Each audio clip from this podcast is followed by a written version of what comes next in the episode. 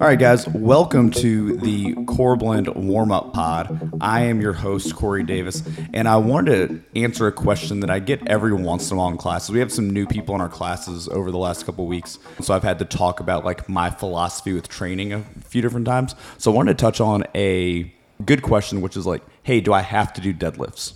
And like, cool, great question. You know, let me let me give you my eight second answer because we're in the middle of a class. But here's my long answer. So, do you have to do deadlift? No, but it depends on your goal. And so, if your goal is you want to be a power lifter, then you 100% need to deadlift. At some point, you need to practice the actual sport you're preparing for and then prepare to deadlift. So, if you're a power lifter, yes, you must. There, there is no way around that.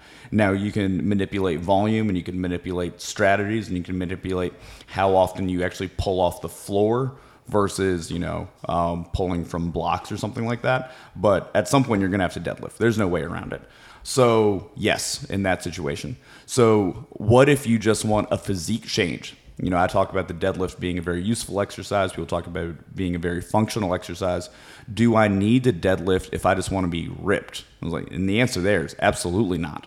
That's that's not necessary at all. The deadlift is nice because the deadlift just works a lot of muscle all at once. So it's a very efficient exercise. If you are trying to check a lot of boxes with your exercise, the deadlift checks a lot of boxes your hamstrings get a really good workout. Your glutes get a really good workout. Your quads get a pretty good workout.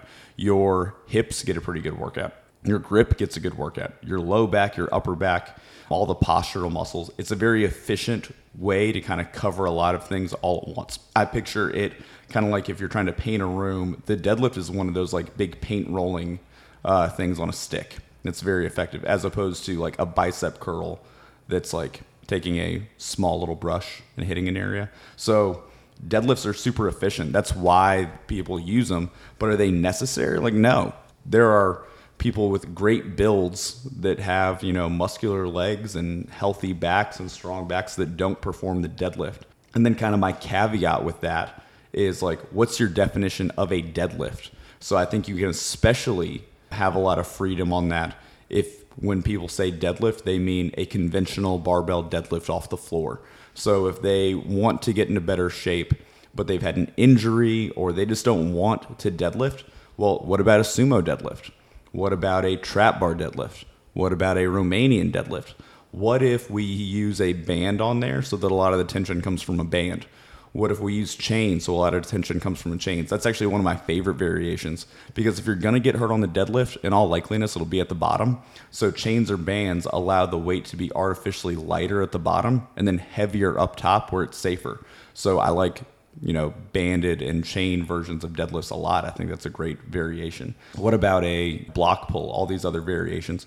I think you get a lot of freedom when it comes to deadlifting if you get out of the mindset of only a conventional deadlift is a deadlift. I'll put something in my program as a deadlift as kind of a placeholder and then later on go and edit and make it a block pull or a sumo pull or bands or chains or trap bar deadlift. And to me, those are all a deadlift. But I also understand that to a lot of people, they just mean a conventional barbell deadlift. But either way, the answer is no, you don't have to because they're so efficient, if someone told me they couldn't do a conventional deadlift, but they wanted to be in great shape and tone and build muscle and all that kind of stuff, lose fat, all the typical goals that people come in here with, but they don't want to do a conventional deadlift, my first option would be like, okay, cool. Well, what about an RDL? What about a trap bar? What about a sumo? What if we put it on a few blocks? You know, what if this? What if that? But if the answer is still no, if someone just gave me like, hey, Corey, you need to write a really effective program but this person just won't do anything that has deadlift in the name. They won't do any variations. You could still build a great workout. You would need to really hammer, you know, your hamstrings and glutes with some other exercises. You'd really need to hammer your low back with like back extensions and stuff like that. Um, and we'd need to go do some other back exercises and leg exercises to make up for it. But you definitely could. So, in terms of physique building, which people don't mention as their like primary goal as often, but then once you start talking to them, it's often a goal for people. It's like, hey, I want to look good and feel good. I'm like, cool, that's great. That's that's a completely valid reason to want to train. So that is a situation where you do not have to deadlift. It's just efficient. That's why we do it. I will say though, uh, the other population you get are people that want to be like, well, I just want to be functionally fit. You know, I just want to be capable. I want to be strong. And for those people, I do think the deadlift is necessary in some form or fashion. I talk about the idea of like movement competency with people, of just them having the ability to do a variety of things. So that's where I like to mix up between a conventional stance where your feet are close together, a sumo stance where your feet are wide apart, a semi sumo where you're kind of in like an athletic position, um, a trap bar deadlift, block pulls, deficit deadlifts, ground to shoulders with like the 100 or the 150 pound medicine ball. I like all those sorts of things because the deadlift is the one exercise that I think you'll actually end up doing outside of the gym.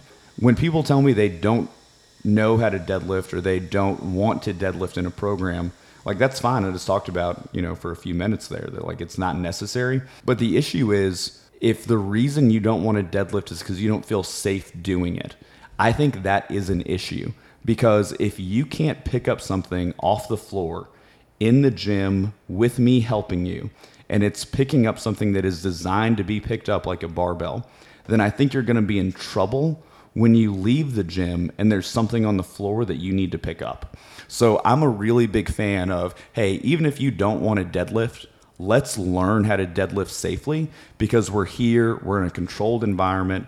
I am here guiding you through step by step how to do this properly and safely. And I think that it is a really useful life skill. It's not necessary for your physique goals, but if you tell me that you don't ever want to deadlift and you don't feel safe doing it, then like what are you going to do to pick up your laundry basket? Like what are you going to do to pick up, you know, your dog's food? You know, so I, from that standpoint, I think the deadlift is really useful. Squats are a great exercise. Squats are, you know, one of the other common like, oh, that's the best one to do exercises. But the issue with squats is I've never once had something really heavy on my back in the real world and said, wait a second, wait a second. I'm going to stand here and just bend my knees a few times and go up and down before I keep walking. Like that's not something I've done. I've never been pinned underneath a log while I laid down on a bench and then needed to bench press it off of me. I have been in situations where there's something on the floor though, and I need to pick it up. Moving day, that happens, and that's where I like moving from a variety of positions because if you're going to pick up something, sometimes you can have your feet narrow, sometimes they need to be wide.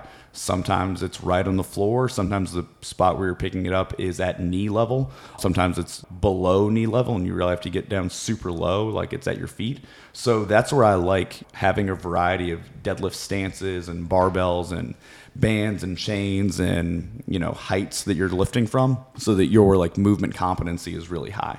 So I hope that helps if you are wondering why I like to program the deadlift into workouts that's why I think it's a very good exercise for strength and muscle building and overall utility.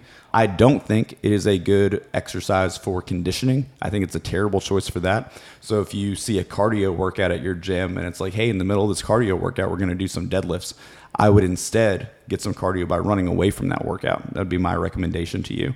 Because um, I'd be surprised if it was programmed in a way that I would think is a good idea. But you can disagree with me on that. That's your right. But those are my thoughts on the deadlift. I hope that is helpful. I hope that is illustrative for you. And if you are the type of person that listens to this and says, That's me, I'm afraid to pick stuff up, then you can join the gym. You can come in. I will show you how to deadlift. We will show you how to do it properly with our staff and then you can quit if you want. I do not care. I do think it would be useful for you to learn how to safely pick stuff up off the floor. It doesn't mean that you need to set a goal to deadlift 300 pounds, but I think setting a goal to be able to pick up your body weight in a trap bar deadlift would be an appropriate goal in terms of like safe movement and just being able to get in that habit of making your legs do the work instead of your back would be a really good idea for you. Thank you for listening. If you have any questions you would like answered, on a future Core Blend warm up podcast, please send them in to me. You can send me an Instagram DM at Mr. Coreblend on Instagram. You can email me, Corey at Coreblend Training, or you can use my special email address that I only have for this podcast. So there's no confusion about what you need from me. And that's Corey at thewarmuppod.com. You can reach out to me on any of those. We've already done a couple of questions that were from a viewer, some of the nutrition ones. I have another one coming up soon with uh, Jennifer Price, where we're going to talk specifically about protein. And I had somebody ask me some awesome questions. And as he was asking, I was like, oh man, I actually don't know the answer to these. These are, so I would imagine our listeners don't either.